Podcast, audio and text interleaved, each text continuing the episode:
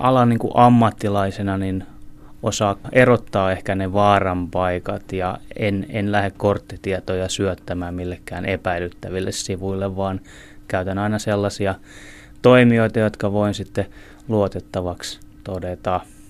Katson kyllä tarkkaan, missä yhteydessä maksan ja kenelle. Mulla on kerran luottokortti jostain syystä päätynyt väärin käsin, mä en oikein vieläkään ihan varma, että mistä päin se on mennyt. Mä oon suhteellisen epäluuloinen ihan varmaan ammatinkin takia ja sitten suhteellisen tämmöinen niin kuin varovainen siihen, että mihin mä sen luottokorttinumeron oikeastaan laitan. Mutta kyllä niin kuin pääpiirteittäin verkossahan tutuissa tunnetuissa palveluissa uskaltaa asioida. Näin totesivat alan ammattilaiset, jotka työssään miettivät sitä, miten turvallista on verkossa maksaminen.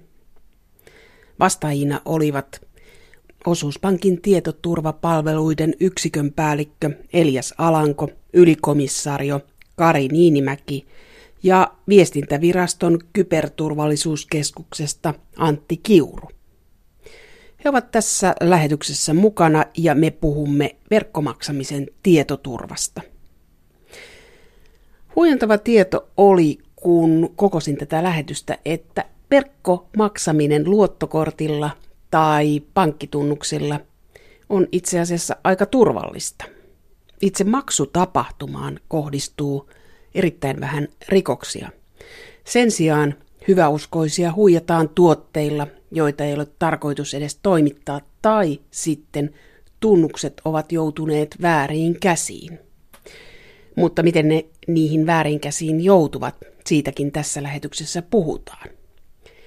Nettimaksamisen turvattomuudesta julkisuudessa puhuvat paljon ne, joiden bisnes on myydä tietoturvaa, eli tietoturvayhtiöt. Millaista nettikaupan käyntiin liittyvä rikollisuus on ja paljonko Helsingin poliisiin tulee tietoa verkkomaksamiseen liittyvistä rikoksista? Ylikomissaario Kari Niinimäki. Kyllä niitä tulee ihan päivittäin, eli jos vuositasolla katsotaan, niin kyse on tuhansista tapauksista, että se on meille ihan arkipäivää, että näin käy. Millaisia nämä rikokset on? Niitä on hyvin monenlaisia, mutta ehkä tuommoinen 2 pääkategoriaa, mikä meitä erityisesti kiinnostaa, on se, että tavalliset kansalaiset käy internetin välityksellä kauppaa ja maksu lähtee, mutta tavaraa ei sitten saada. Ja toinen vaihtoehto on sitten, että se petos kohdistuu yrityksiin, eli yrityksistä tilataan muiden henkilöiden tiedoilla tavaraa ja sitten maksu jää saamatta tai ainakin väärä taho sen sitten maksaa. Yksi kategoria on se, että ostetaan tavaraa, jota ei sitten toimiteta, että siinä ei ole kyse siitä, että se maksuväline on epävarma, vaan että tulet yksinkertaisesti huijatuksi. Sitten on tuo toinen yrityksiin kohdistuvat tekaistut laskut. Tuleeko nämä kotimaasta? Onko tämä kotimaista rikollisuutta vai onko tämä kansainvälistä tämä tekaistut laskut? Nämä esimerkit on hyvin pitkälle kotimaisia, mutta kyllä näitä ulkomailtakin tulee, eli jossain yhteydessä sitten siellä ulkomailla ne tiedot joutuu vääriin käsiin, joko ihminen itse maksaa jotain ja siinä yhteydessä se menee vääriin käsiin tai sitten tapahtuu suoranainen tietomurto, eli vaikkapa Pariisissa jonkin kahvilan tai hotellin tai jonkun muun tiedostoihin sitten ulkopuolinen taho pääsee käsiksi ja sieltä niitä löytyy tai tapoja on monia. Kyllä niitä aiheettomia laskuja tulee myös ulkomailta. No, tässä on tilastoja pöydällä ja kaikki nämä luvut näyttää aika isoa kasvua. Tässä on tällaisia muotoja, että kaupankäynti, tavaroita ei toimiteta, huijauskirjeet, väärennetyt laskut, niin mikä on se suurin kategoria, mitä tapahtuu tällä hetkellä maksuliikenteessä tämmöinen huijaaminen? No kyllä nyt lähtisin siitä, että yrityksiltä hankitaan toisen nimissä tavaraa, niin se on kaikista kovimmassa kasvussa ja lukemat on isoja, että se kun saataisiin kuriin, niin sitten asia näyttäisi jo paljon paremmalta, mutta se asia kun jakaantuu niin monelle taholle siihen yksityiseen henkilöön, kauppaliikkeeseen, rahoitusyhtiöön, sitä pientä kehitystyötä pitäisi tehdä niin monella taholla, että se hyvä lopputulos saataisiin aikaiseksi ja siinä on omat haasteensa sitten. No, tarkoittaako tämä sitä, että yrityksiä on helppo huijata? No, kun ostetaan toisen nimissä tavaraa, niin aika usein se menee niin, että sitä ei siinä samassa yhteydessä osteta, vaan ikään kuin ostetaan laskulle ja sitten ehkä luotetaan liian paljon siihen, että tämä nimi tai yleensäkin henkilö on olemassa. Ja usein näitä sitten tehdään toisten nimissä, että kun saadaan nimi ja henkilöturvatunnus, jotka osuu ja sopivat yhteen, niin se on sitten jo kauppiaille tarpeeksi ja silloin se sitten äkkiä päätyy vääriin käsiin. Ja nykymaailma kun on vielä edistynyt siinäkin, että näitä haetaan sitten, postin pisteet on, niitä on kaupoissa ja sitten on näitä posteja, missä vaan ihan haetaan jollain koodilla lokerosta se ja muuta, niin se kontrolli, että kuka sen sitten loppujen lopuksi ottaa haltuunsa, niin jää kovin pintapuoliseksi ja heikoksi. Useimmiten nämä tavarat haetaan juuri valtakirjalla ja se hakija on sitten tavaran tilaaja, mutta hän esiintyy toisen nimissä. Tavaran tilaamiseen toisen nimissä saattaa riittää osoitetiedot ja sosiaaliturvatunnus. Yleensä kuitenkin tarvitaan luottokortti tai verkkopankkitunnukset. Mutta niitäkin rikolliset etsivät, eli kalastelevat. Ylikomissaario Kari Niinimäki. Puhutaan lähinnä semmoisista tilanteista, missä otetaan yhteyttä ihmisiin. Välillä esiinnytään poliisina, joskus pankin henkilökuntana, joskus vakuutusvirkailijana ja melkein minä tahona tahansa, mutta lopputulos on se, että siellä sitten ihminen joko netin kautta tai puhelimessa useimmiten niin tulee antaneeksi ne omat tunnuksensa sitten tälle taholle, jolle niitä ei pitäisi antaa. Mutta näitä tapauksia on suhteellisen harvoin, että nyt vuodelle 2015 niitä on laskettu 21 kappaletta. Se huono puoli näissä on, että sitten kun tunnuksensa menee antamaan, niin ne tappiot on usein isoja.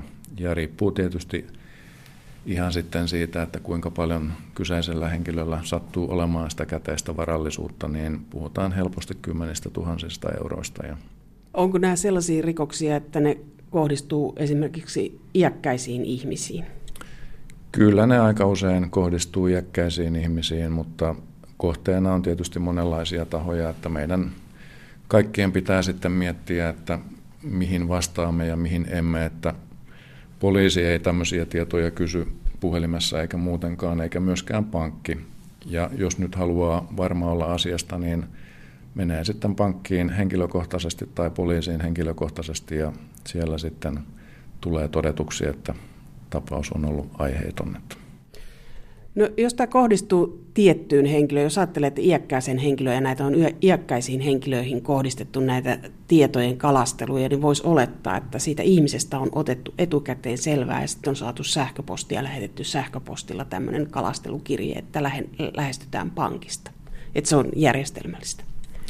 Kyllä se todennäköisesti suurin piirtein näin menee, että siinä erilaisia valmisteluja pitää tehdä ja siinä mielessä tämäkin asia on tullut rikollisille helpoksi, että ennen aikaan nämä huijauskirjeet, niin ne tuli kirjeenä, niihin piti ostaa kirjekuoria, postimerkkiä, se aiheutti kustannuksia, mutta nykyään kun mennään tuolla sähköpostilla ja internetin maailmassa, niin näitä voi laittaa 10 000 liikkeelle ja kun sieltä sitten se prosenttikin siihen lankeaa, niin lopputulos on rikolliselle mieleinen ja pienillä käytännössä olemattomilla kustannuksillaan.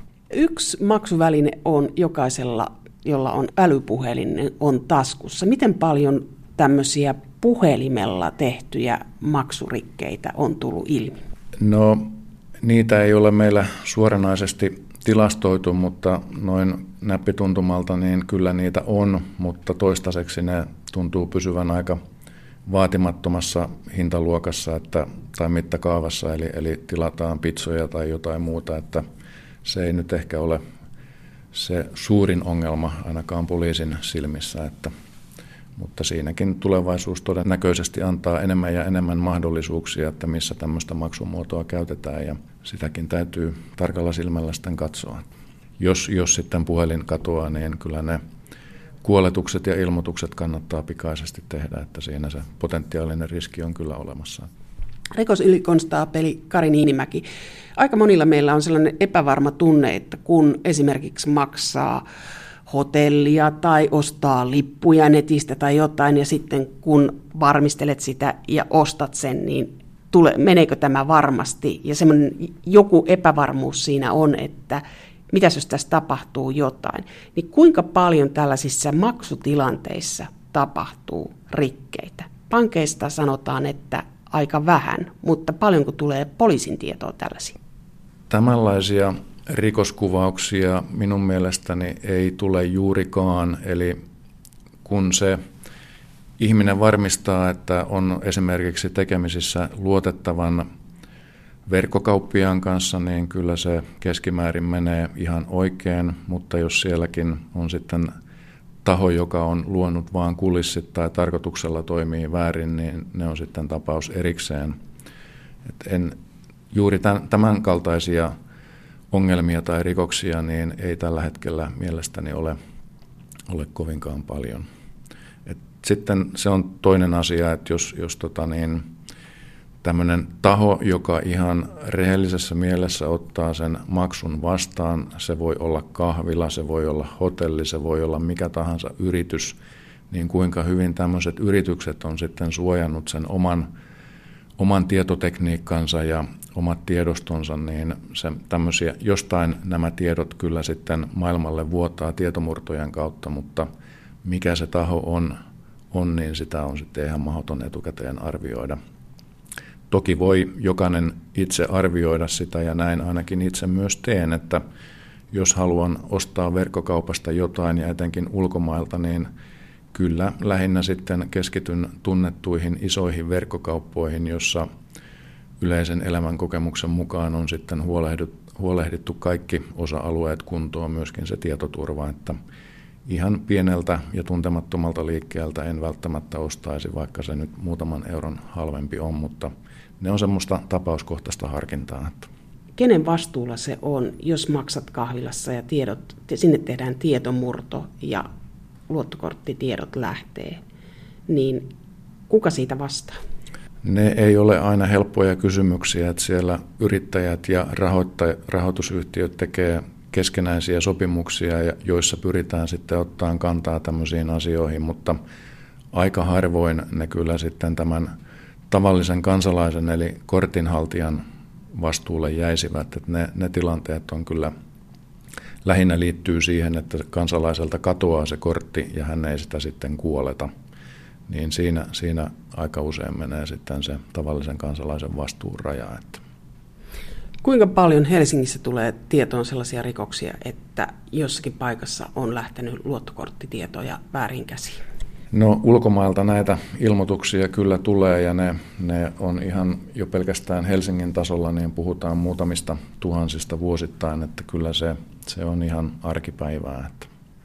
Mutta ne on ulkomailla kerätty ne tiedot? No laskut tulee ulkomailta ja sitä sitten voimme vaan ihmetellä, että millä tavalla se korttitieto on päätynyt sen rikollisen käsiin, että onko se tämmöinen tietomurto vai onko se sitten siinä maksun yhteydessä, kun olet ulkomailla vaikka sitten ostanut lenkkikengät tai jotain muuta, niin onko siinä sitten kauppias tai yrittäjä tehnyt jotain epärehellistä, että se alkuperä ei ole meillä tiedossa. Että tämä on paljon niin kuin tämä ei ole pelkästään poliisin asia, vaan tämä on koko yhteiskunnan asia, ja tämmöiseen maksuliikenteeseen liittyy nyt ainakin kolme tahoa, eli me tavalliset kansalaiset, sitten se yrittäjä ja sitten jonkunlainen rahoitusyhtiö siinä, niin kaikkien meidän pitää seurata aikaamme ja toimia sen mukaan. Netistä tavaroita ostavilla on myös erilaisia tapoja tarkistaa, että myyjä on oikeasti olemassa. Rikosylikomissaario Kari Niinimäki. Kun ostamme toiselta tavalliselta yksityiseltä ihmiseltä netissä jotain ja haluamme välttyä siltä, että sitten menetämme rahamme ja jäämme ilman tavaraa, niin ensiarvoisen tärkeää olisi varmistaa, että pystyy tutustumaan siihen tavaraan, ennen maksua, eli voimmeko tavata myyjän kanssa. No, se ei ole aina mahdollista, jos asumme eri paikkakunnilla, mutta sitten on tämmöinen postiennakko tarkastusoikeudella 10 euron arvoinen muistaakseni, eli silloin voit siinä omassa toimipisteessä katsoa, että saat sen, mitä tilasit, ja tämä on kaikista varminta.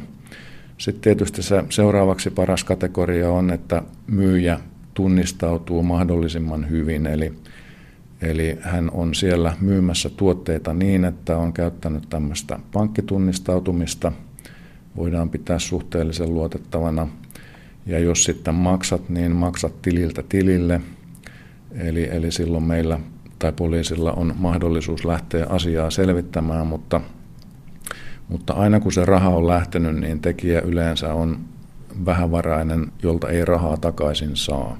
Se kannattaa aina muistaa. Siis jos tulet huijatuksi, niin tili, jolle maksat, niin se suljetaan heti, että poliisi pääsee jäljille.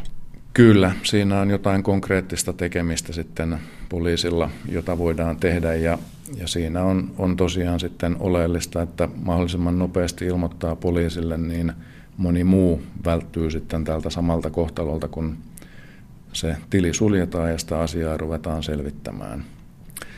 Ja siihen, että luottaisi vaan johonkin puhelinnumeroon tai sähköpostiosoitteeseen, niin ne yleensä ei sitten ole mikään tae siitä, että se henkilö on juuri se, joka esittää olevansa. Ja sitten tämä toinen iso kategoria, missä tavallinen kansalainen joutuu asianomistajaksi, niin on tämä, että omaa nimeä käytetään väärin jonkun muun toimesta, niin tämmöinen on syytä sitten hyvä miettiä, että jos hukkaat lompakon tai henkilöpapereita ja tämmöisiä laskuja alkaa tulemaan, niin nopeasti sitten ilmoittaa siitä poliisille. Eli taas pystymme sitten ehkäisemään tulevia ostoksia. Ja muutenkaan niitä omia papereita, missä on nimet ja henkilöturvatunnukset, niin ei kannata hävittää ihan miten vaan. Repäsee sitten sen kulman siitä paperista pois ennen kuin se menee paperin keräykseen ja huolehtii siitä, että niitä omia tunnuksia ei tuolla pyöri ihan missä sattuu. On joskus sanottu, että meillä liioitellaan tämmöistä yksityisyyden suojaa. Tämähän on se juttu, minkä takia se on erittäin tärkeää, että ne ei kaikille kuulu. Että jonot vaikka lääkäriin, niin luettelet siinä jo aulassa sosiaaliturvatunnuksen, niin siinä on aika monet korvat kuulemassa.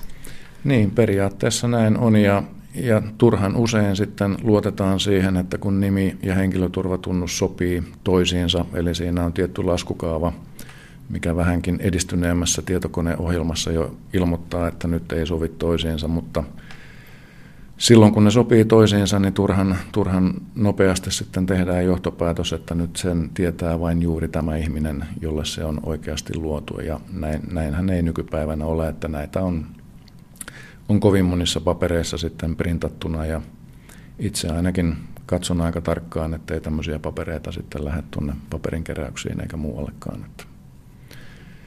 Ja sitten jos tämmöisen kohteeksi joutuu, niin on myöskin olemassa tämmöinen oma luottokielto, eli muutamalla kympillä voi tämmöisen tehdä, ja sitten kun toivon mukaan yritykset, jotka tällä lailla toimii, niin tarkistaa, että ihminen on vakavarainen ja siellä on tämmöinen oma itse tehty merkintä, niin se monessa tapauksessa saattaa sitten ehkäistä sitä, että niitä tulee kovin pitkää sarjaa, niitä oman nimen väärinkäyttöön perustuvia ostoksia, että ihan harkinnan arvoinen asia.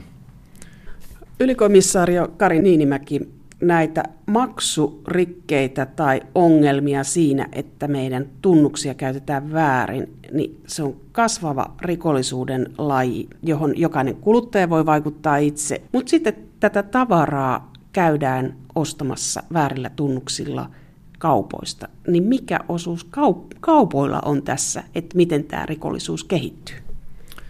Kyllä, heillä on merkittävä osuus siinä, ja toivoisi, että siis kauppiaatkin seuraisivat aikaansa ja oppisivat sitten tämmöisistä tilanteista, mitä heidän omalle kohdalleen tulee.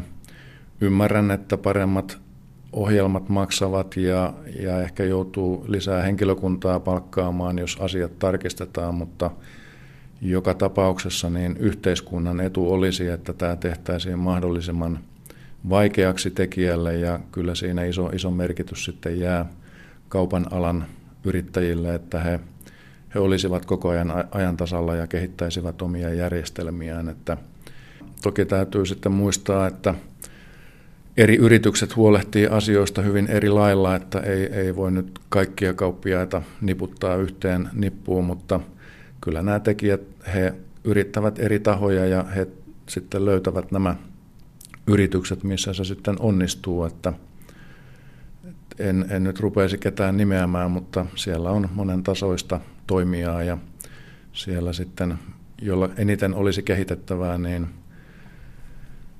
toivottaisiin niitä parannustoimenpiteitä ja oman ongelmansa tietysti aiheuttaa nämä monikansalliset yhtiöt, että miten täältä nyt sitten Helsingin poliisikaan neuvottelee jonnekin kauas Eurooppaa jopa toiselle mantereelle, niin nykyaika tuo monenlaisia haasteita. Verkkokaupankäynti on kasvotonta, mutta kun rikkeitä tapahtuu, niin mikä on sitten kuluttajan vastuu ja pankin vastuu, kun ostotilanteessa tiedot päätyvät vääriin käsiin? Osuuspankin tietoturvallisuudesta vastaavan yksikön päällikkö Elias Alanko. Nämä tilanteet arvioidaan aina tapauskohtaisesti, että sitä en lähde yleistämään. No, nämä vastuuthan määritellään maksupalvelulaissa, ja maksupalvelulaki lähtee siitä ajatuksesta, että kuluttajan suoja on hyvin vahva. Eli kyllä niin kuin asiakas, joka sopimusehtojen mukaisesti sitä maksuvälinettä käyttää, niin ei pitäisi olla huolissaan siitä, jos sitten väärinkäytös tapahtuu, johon ei itse sitten ole kyennyt vaikuttamaan. No, itsestäänselvä tilanne varmaan on se, että jos pankin sivuille tulee hyökkäys ja sitä kautta lähtee tiedot, mutta sitten jos kuluttajalla ei ole oma tietoturva kunnossa, että sattuu vaikka sellainen aukkopaikka, että ei ole maksanut laskua ja tietoturva on vanhentunut, niin onko se kuluttaja silloin itse vastuussa siitä, että ne pankkitiedot tai tietoja lähtee ja maksuvälineitä käytetään väärin? Totta kai kuluttajalla on oma vastuunsa, että jos törkeästi laiminlöi ne lyö omia velvollisuuksiaan. Eli on tilanne, jossa itse huomaa, että nyt on koneelle tarttunut vaikka haittaohjelma, mutta siitä huolimatta tietoisesti jatkaa niiden maksuvälineiden käyttöä, niin semmoisessa tilanteessa sitten tulee punnittavaksi se, että mikä on ollut kuluttajan osuus sitten mahdollisessa väärinkäytöstilanteessa. No sitten kun tulee näitä palvelunestohyökkäyksiä pankkien sivuille, ja alkuvuodesta OP-pankilla oli tämmöinen ja sivustot oli suljettu päiviä, niin mikä näiden hyökkäjien motiivi on? Perinteisesti palveluestohyökkäjien motiivi on ollut jonkunnäköinen kiristys. Että tämmöinen palveluestohyökkäystoimintahan on käynnistynyt Yhdysvalloissa, missä on online-kasinoja kiristetty, että maksakaa tai teidän liiketoiminta keskeytyy tällaisella hyökkäyksellä. Ja tällainen toiminta jatkuu nykyäänkin, mutta sitten siihen rinnalle on tullut tällainen niin kuin aktivismi, että ihan jopa puhtaasta kokeilun halusta katsotaan, että saadaanko isoja sivustoja nurin. Suomessahan pankkien lisäksi palveluestohyökkäyksiä on kohdistettu esimerkiksi isoihin media-alan yrityksiin ja myös viranomaissivustoihin. Ja sitten ehkä kolmantena tapana tai motiivina on sitten tullut tällainen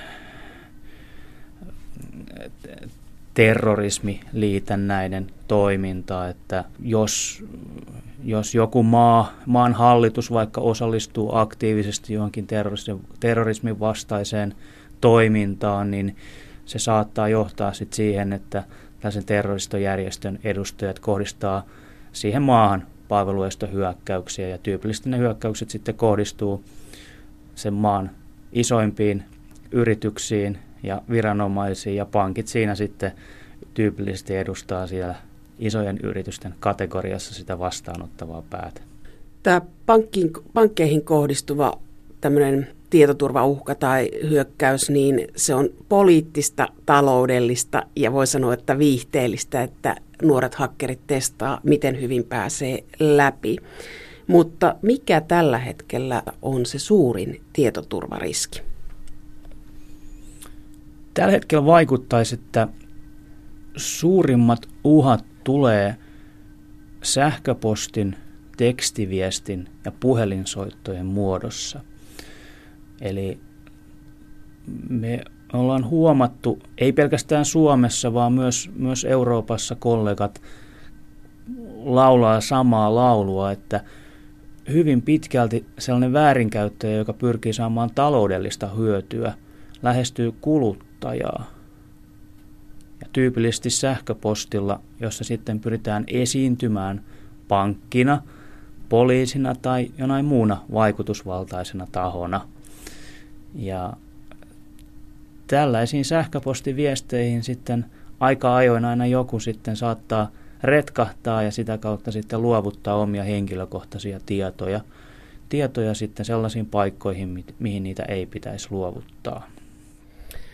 Eli tämä uhka ei ole tähän maksamiseen, että poliisi ja tietoturvakeskus sanoo, että itse asiassa tähän niin kuin varsinaiseen maksuliikenteeseen kohdistuu käyttöön nähden erittäin vähän uhkaa.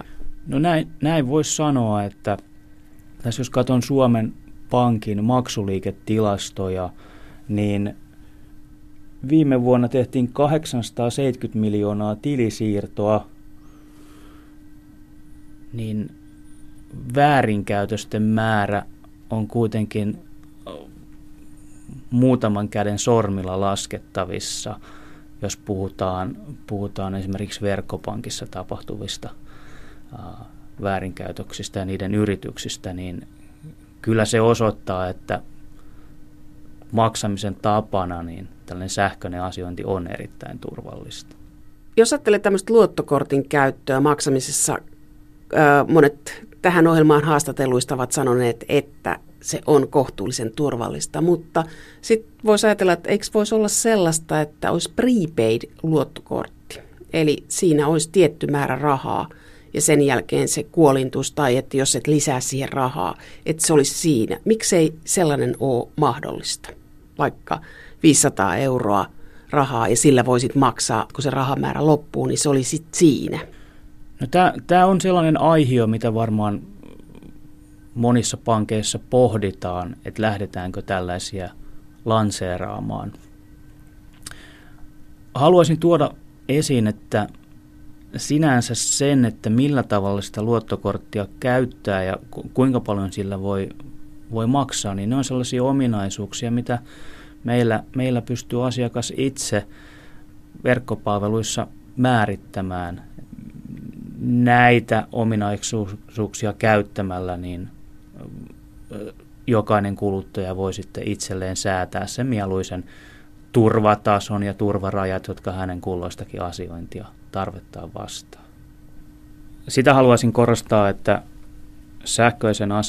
sähköinen asiointi on tilastojen valossa kaikkein turvallisin asiointimuoto. Vaikka meillä on Suomessa ollut verkkopankkeja kohta 20 vuotta, niin silti tuntuu, että aina kun tapahtuu kalastelua tai jotain muuta tällaista väärinkäytösyritystoimintaa, josta pankit avoimesti tiedottaa, niin ne nousee mediassa kohtalaisen isoihinkin otsikoihin, joka aiheuttaa sitten kuluttajissa sellaista epävarmuutta, mikä suhteessa siihen uhkan vakavuuteen on ehkä hieman ylimitoitettua. Käytännössä suomalaiset pankit raportoi finanssivalvonnalle kaikki väärinkäytösyritykset ja niistä mahdollisesti seuranneet vahingot. Ja toivoisin kyllä, että näitä lukuja tuotaisiin julkisuuteen, että kuluttajat voisivat itse todeta sen, miten vähän väärinkäytösyrityksillä rikolliset kykenevät saamaan vahinkoa aikaan. Et esimerkiksi tänä vuonna suomalaisten pankkien väärinkäytöksillä kärsivät vahingot on lähellä nollaa. Pankkiasiointiin kohdistuvat uhat on sellaisia, jotka tuppaa saamaan kaikkein eniten julkisuutta. Se sitten kuitenkin, minkä niinku työni kautta huomaan, on, että sähköisessä maailmassa suurimmat uhat kuluttajille tänäkin vuonna ovat olleet erilaiset nigerialaiskirjeet, joissa yksittäisiltä uhreilta kyetään huijaamaan satojakin tuhansia euroja. Ja toinen kuluttajille päänvaivaa aiheuttava rikosmuoto on erilaiset huutokauppapetokset, ja näissäkin tapauksissa kuluttajan kärsimät vahingot lähtee sitten parista kympistä ja päätyy aina satoihin tuhansiin euroihin. Ja tämä on se ongelma, mihin Suomen pitäisi valtiona kyetä puuttumaan. Antti Kiuru, sulla on komea titteli. Viestintäviraston kyberturvallisuuskeskuksen tilannekeskuksen päällikkö.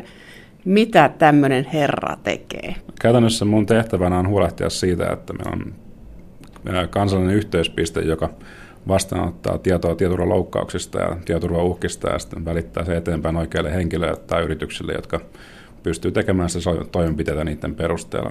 Samoin me kerrotaan aika paljon tämmöistä julkista materiaalia meidän verkkosivuilla ja somessa ja muualla, joka niin kuin liittyy esimerkiksi kansalaisten ja yritysten tämmöiseen ihan arkipäiväiseen tietoturvasta huolehtimiseen. Meistä aika monet tilaa nytkin joulun alla tavaraa netistä, sitten ostetaan matkoja, maksetaan hotelleja. Mistä voit tietää, jos vaikka tilaat Intiasta hotellia, niin mistä sä varmistat sen, että tämä luottokortilla hotellin varaaminen on ihan turvallista? Jos se tehdään hotellin kautta, eli hotellin verkkosivujen kautta, niin tietysti pitäisi katsoa tämä perinteinen lukonkuva ja katsoa, että yhteys on salattu ja näin poispäin. Mutta jos haluaa sitten niin kuin ihan täysin varmistua sitä, että hotelli yleensäkin on olemassa, niin kannattaa vaikka etsiä sitä normaalisti vaikka verkkohaulla, mitä hakukonetta on sitten ikinä käyttääkään, niin etsii palauttaa tietoa hotellista, jos sitä hotellia ei vaikka olekaan, niin sitten se voi olla tietysti merkki jostain huijauksesta. Kuinka paljon te teette kansainvälistä yhteistyötä tässä, että miten suojataan kuluttajan tietoyhteydet? Meidän kansainvälinen yhteistyö on meillä aika lailla elinehto. Me saadaan kansainvälistä yhteistyökumppaneilta niin yrityksiltä kuin vapaaehtoisjärjestöiltä ja muilta tämmöisiltä kyberturvallisuuskeskuksilta ympäri maailmaa hyvin paljon tietoa siitä, että missä päin suomalaisia verkkoja on, saastuneita tietokoneita ja muita. Tämä tieto näistä saastuneista tietokoneista ilmoitetaan operaattoreille ja operaattorit puolestaan ilmoittavat sen näille verkon käyttäjille, eli asiakkailleen, jotka voivat putsata koneensa ja sitten sitä kautta estää sen, että luottokortti tai pankkitunnustiedot ei joudu väärin käsiin. On sanottu, että tällaiset verkkopalveluhyökkäykset tai hyökkäyksen estot, niin ne on myös testejä, että miten meillä tietoturva toimii. Joskus tuntuu, että niin kun verkkopalveluita vastaan hyökätään ihan vaan testatakseen, että saadaanko se verkkopalvelu alas vai ei. Tällä hetkellä tuntuu, että on yleistymässä tämmöinen palvelunastohyökkäys yhdistettynä kiristykseen. Kiristetään yritystä kertomalla, että palvelunastohyökkäys tulee ja se kaataa verkkopalvelu, jos tiettyä summaa vaikka bitcoinina ei maksa jonnekin bitcoinin lompakon omistajalle. Eli tähän liittyy kiristys, mutta tämä koskee yrityksiä enemmän kuin yksityisiä. Joo, se koskee yrityksiä, että yrityksillä on kuitenkin verkkopalveluita, joita vastaan on helpompi hyökätä, kun löytää se yksittäinen käyttäjä verkosta. Onko jotkut palvelut kriittisempiä kuin toiset näiden hyökkäysten suhteen? Sellainen, joka liittyy yhteiskunnan toimivuuteen, on kriittisempää tietysti kuin yksittäisen ihan niin kuin elinkeinoharjoittajan kotisivut, jossa ei varsinaisesti mitään semmoista pientä bisnestä edes pyöritä välttämättä. Tai kun maksetaan ostoksia, niin kumpi on turvallinen, maksaa verkkopankin kautta vai luottokortilla? Että onko siinä ero? No, tietysti siinä on se ero, että useimmat kansainväliset verkkokaupat ei hyväksy suomalaisia verkkopankkitunnuksia. Ja siinä jossain tapauksessa itse asiassa käytän tämmöistä PayPal-maksun välittäjää, joka on sitä suoraan yhteydessä mun luottokorttiin. Sinänsä niin kuin suurta eroa siinä ei ole, että maksaako luottokortilla vai ei. Ja jos ajattelee ihan teknisestä näkökulmasta, niin luottokorttinumero tarvitsee varastaa vain kerran. Siinä missä verkkopankkitunnuksista tarvitaan kuitenkin jatkuvasti vaihtuva numerosarja myöskin sitä tiedoksi. Eli se tunnuskoodi lähtee sieltä helpommin kuin sitten taas, että menee verkkopankkiin aina omalla koodillaan, joka on joka kerta eri koodi. Että se on turvallisempaa kuin tämän luottokortin käyttäminen maksaessa. Jos sitä puhtaasti teknisestä näkökulmasta miettii, niin sinänsä joo. Jos silloin lähtökohtana on se, että käyttäjän koneella on haittaama, joka tallentaa näitä verkkoja tai kaikkea oikeastaan, minkä täytetään verkkopalveluiden tämmöisiin formeihin eli kaavakkeisiin, niin kuin esimerkiksi luottokorttinumeroihin tai pankkitunnuksiin liittyen. Kun te täällä viestintäviraston kyberturvallisuuskeskuksessa, Antti Kiuru, seuraatte sitä, että mitä tapahtuu verkossa, niin voiko sanoa, että tällä hetkellä maksamisessa ja siinä, minkälaista rikollisuutta maksamiseen kohdistuu, niin siinä olisi joitakin trendejä? Meidän näkökulmasta näyttäisi olevan sellainen trendi, että suomalaisiin tietokoneisiin tarttuu jonkun verran tämmöisiä niin sanottuja pankkitrojalaisia, eli verkkopankkipalveluiden käyttäjää vastaan tehtyjä haittaohjelmia, joilla pyritään sitten varastamaan esimerkiksi nämä tai hyppäämään tavallaan siihen session väliin, kun käyttäjä kirjautuu verkkopankkiin vaikka maksaessaan laskuja tai tehdessään jonkunlaisen ostoksen jossain verkkopalvelussa, niin tämän tyyppiset haittamat tuntuu, että ne on taas pikkasen lisääntymässä, mutta ei kuitenkaan nyt suoraan viittetä siitä, että niitä olisi suunnattu suomalaisia verkkopankkien käyttäjiä kohtaan, vaan ihan mitään ulkomaisia pankkeja. Puhutaanko kymmenistä, sadoista vai tuhansista tapauksista vuosittain Suomessa? Ihan hihasta ravistettuna, niin veikkaisin, että tällä hetkellä puhutaan korkeintaan kymmenistä tapauksista, joissa suomalaisia verkkopankkien asiakkaita on saatu tämmöisen pankkitrojalaisohjelmiston avulla huijattua. Niistä on menneisyydessä ollut tai lähivuosina ollut aika paljonkin keskustelua, mutta sitten taas nämä niin kuin rahalliset menetykset on niistä ollut aika pieniä, tai sitten on saatu pysäytettyä nämä rikolliset rahansiirrot. Sanon jollain tavalla sitten viiveellä tulee Suomeen. Et meillä on tässä ollut vähän aikaa sitten tämmöinen isompi verkkourkintatapaus, missä yrittelijät henkilöt saivat huijattua satoja tuhansia euroja, muistaakseni yhteensä noin 500 000 euroa, josta kuitenkin osa on palautettu. Ja saivat sen tehtyä ei minkään haittaohjelmalla, mutta tämmöisen kalastelusivuston avulla, jolla huijasivat ihmisiltä pankkitunnukset ja pankkitunnusten kanssa hakivat pikavippejä ja saivat tehtyä rahansiirtoja ja osa niistä rahoista sitten jäi sille tielle. Mitä sä veikkaat, että mikä on se tuleva trendi, mihin meidän pitää varautua? Mun oma veikkaukseni on se, että 2016 vuonna tämä tämmöinen niin sanottu salava kiristyshaittaohjelma tulee yleistymään jonkin verran ja siitä voi jossain vaiheessa tulla ihan kunnollinen epidemiakin. Sitä vastaan taas pystyy yksittäiset käyttäjät puolustautumaan sillä, että pitää omat varmuuskopiot kunnossa ihan vaikka erillisellä USB-kiintolevyllä, jonka säilöä muuten kuin pitää koneessa jatkuvasti kiinni. Kryptaava haittaohjelma on sellainen, että se latautuu salakavaasti koneelle murretun verkkosivuston kautta ja alkaa salaamaan tiedostoja käyttäjän tietokoneella, ja kun se on niitä tarpeeksi pitkään salannut ja saanut tarpeeksi paljon salattua tiedostoja, esimerkiksi valokuvia ja muita dokumentteja, niin se lukitsee käyttäjän koneen ja ilmoittaa, että tietokoneesi on lukittu, ja jotta saisit tiedostot takaisin, niin sinun pitää maksaa tietty määrä bitcoineja tällaiseen tiettyyn osoitteeseen tietyn ajan kuluessa, tai sitten et saa koskaan tiedostoja takaisin. Jotta saisit omat kuvasi takaisin, niin sinun pitää maksaa siitä. Mutta minkälaiset summista nämä kiristäjät puhuu? Että puhutaanko sadoista euroista, tuhansista euroista? Niissä puhutaan 100 euroista muutamiin tuhansiin euroihin. Et kyse on kuitenkin aika isosta summasta, että sitä ihan niin äkkiä tee mieli maksaa, vaan ensin pitää melkein lähteä yrittämään sitä, että joskus sen saisi jollain tavalla palautettua. Ja johonkin haittaohjelmiin sisältyy tietynlaisia heikkouksia, minkä avulla ne tiedostot pystyy sitten kuitenkin palauttaa, vaikka se haittaama toisin väittää. Se, mikä tässä tekee tietysti haitallista tai vaarallisempaa, on se, että samat uhkat, mitkä nyt sitten pätee ihan yksityisiin kansalaisiin ja heidän valokuviaan vaikka salaaviin haittaohjelmiin, niin pätee myöskin yrityksiin. Yritysten verkkolevyiltä tiedetään, että on käynyt tämmöisiä tapauksia, joissa kiusushaittaamaan on tarttunut käyttäjän koneelle ja salannut verkkolevyn tiedostoja ja verkkolevyn sitten niin kuin nämä palautustoimenpiteet varmuuskopioista on saattanut mennä huonosti tai sitä, niin tämä ei onnistunut tekemään ollenkaan ja lunaa täytyy maksamaan. Meillä kannattaisi olla aika monet asiat ulkoisella kiintolevyllä tai muistitikulla, ne asiat, jotka on tärkeitä.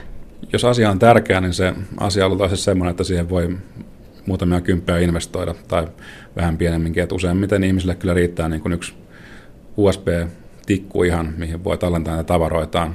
Jos haluaa varmistua siitä, että se pysyy kunnossa, niin investoi sen parikymppiä kunnolliseen tikkuun tai kahteen. Ja pitää vaikka kahta kopiota, toista työpaikalla salasanan takana ja toista sitten kotona jossain toisessa laatikossa. Että jos tulee tulipalo, niin ei sitten ne tärkeät dokumentit mene pois. Mutta tämä ei suojele siltä, että tämmöistä maksamista on uhattu, että tämä suojelee tiedostoja tai muuta, mutta se, että miten me voidaan varautua siihen, että miten me maksetaan tulevaisuudessa, niin mitä sillä alueella tapahtuu? Varmastikin tulevaisuudessa se, mitä voi tapahtua myöskin ihan niin kuin muutenkin kaikkien haittaohjelmien kanssa, niin ihmisten, eli yritysten ja yksityisten ihmisten pitäisi pitää ne tietokoneensa päivitettynä kaikilta osin. Jos tulee jotain tämmöisiä niin kuin erilaisia haittaohjelmakampanjoita tai muita, mitkä näkyy esimerkiksi lehtien uutisoinnissa, niin siinä kohtaa kannattaa seurata sitä oman pankkinsa viestintää ja toimia sen mukaan. Jos olet joutunut jonkun asian huijauksen uhriksi tai muuta, niin todennäköisesti se näkyy sitten jossain vaiheessa verkkopankissa asti. Tietysti on ohjelmista, jotka piilottaa sen niin kuin tehdyn rahansiirron käyttäjältä nyt ja tulevaisuudessa, että ne pysyy siinä koneella niin kauan kun käyttää se tietokone sillä haettaamaan on saastunut. Kuinka hyvin ihmiset seuraa näitä tiedotteita tai kyberturvallisuuskeskuksen tiedotteita? Mä luulen, että aika monet meistä on sillä tavalla, että se menee ohi. No se tietysti saattaa mennä ohi niin kuin viestinnässä jossain. Silloin se on niin kuin yhtenä otsikkona kaikkien muiden joukossa. Siinä sitten taas, niin kuin varmaan aika monessa muussakin uutisoinnissa, niin se omakohtaisuus siihen ja oma tutustuminen aiheeseen jollain tavalla ehkä motivoi klikkaamaan sitä otsikkoa. Kyllä meidän uutisia, meidän julkaisemme tiedotteita seurataan aika paljonkin ja niitä usein päätyy myöskin mediaan asti jonkunlainen yhteenveto tai tieto siitä, että me ollaan löydetty jonkunlainen juttu ja muuta. Ja onhan meillä aika monta seuraajaa kanssa sosiaalisen median kanavissa, niin kuin Facebookissa ja Twitterissä. Pitäisikö teillä olla joku tämmöinen siitepölytiedotteen tapainen kyberturvallisuusvirasto tiedottaa, että nyt katsokaa nämä ja nämä asiat, jos haluatte torjua tällaisia vahinkoja verkkomaksamisessa esimerkiksi? Mä olen muutamaan kertaan viitannut tämmöisellä risuaita kybersää hashtagillä Twitterissä tämmöistä ajankohtaisista asioista ja tuun tekemään niin varmaan jatkossakin, samoin kuin sitten muu meidän kyberturvallisuuskeskuksen porukka. No millainen kyberturvallisuussää meillä on joulun alla 2015? Tällä hetkellä kybersäässä näkyy jonkinlaisia kalasteluviestejä, joita lähdetään erilaisten pankkien asiakkaille ja usein myöskin vaikka postiinkin nimissä. Ja viesteissä pyydetään tunnuksia tai muuta vastaavaa, jotta voidaan saada joko esimerkiksi jonkinlainen paketti itselleen tai paketin lähettää tiedot tai muuta vastaavaa. Tai sitten pyydetään esimerkiksi maksamaan joku maksu johonkin suuntaan, että tämä paketti voidaan vapauttaa jostain pidosta niin sanotusti. Eli kun tulee lahjapaketti ja pyydetään maksamaan sitä, niin pitää kellot soida päässä? Kyllä varsinkin, jos sinne mukana tulee chip-tiedosto siinä postin mukana, joka pitää ensin avata, jossa saattaa olla salasana.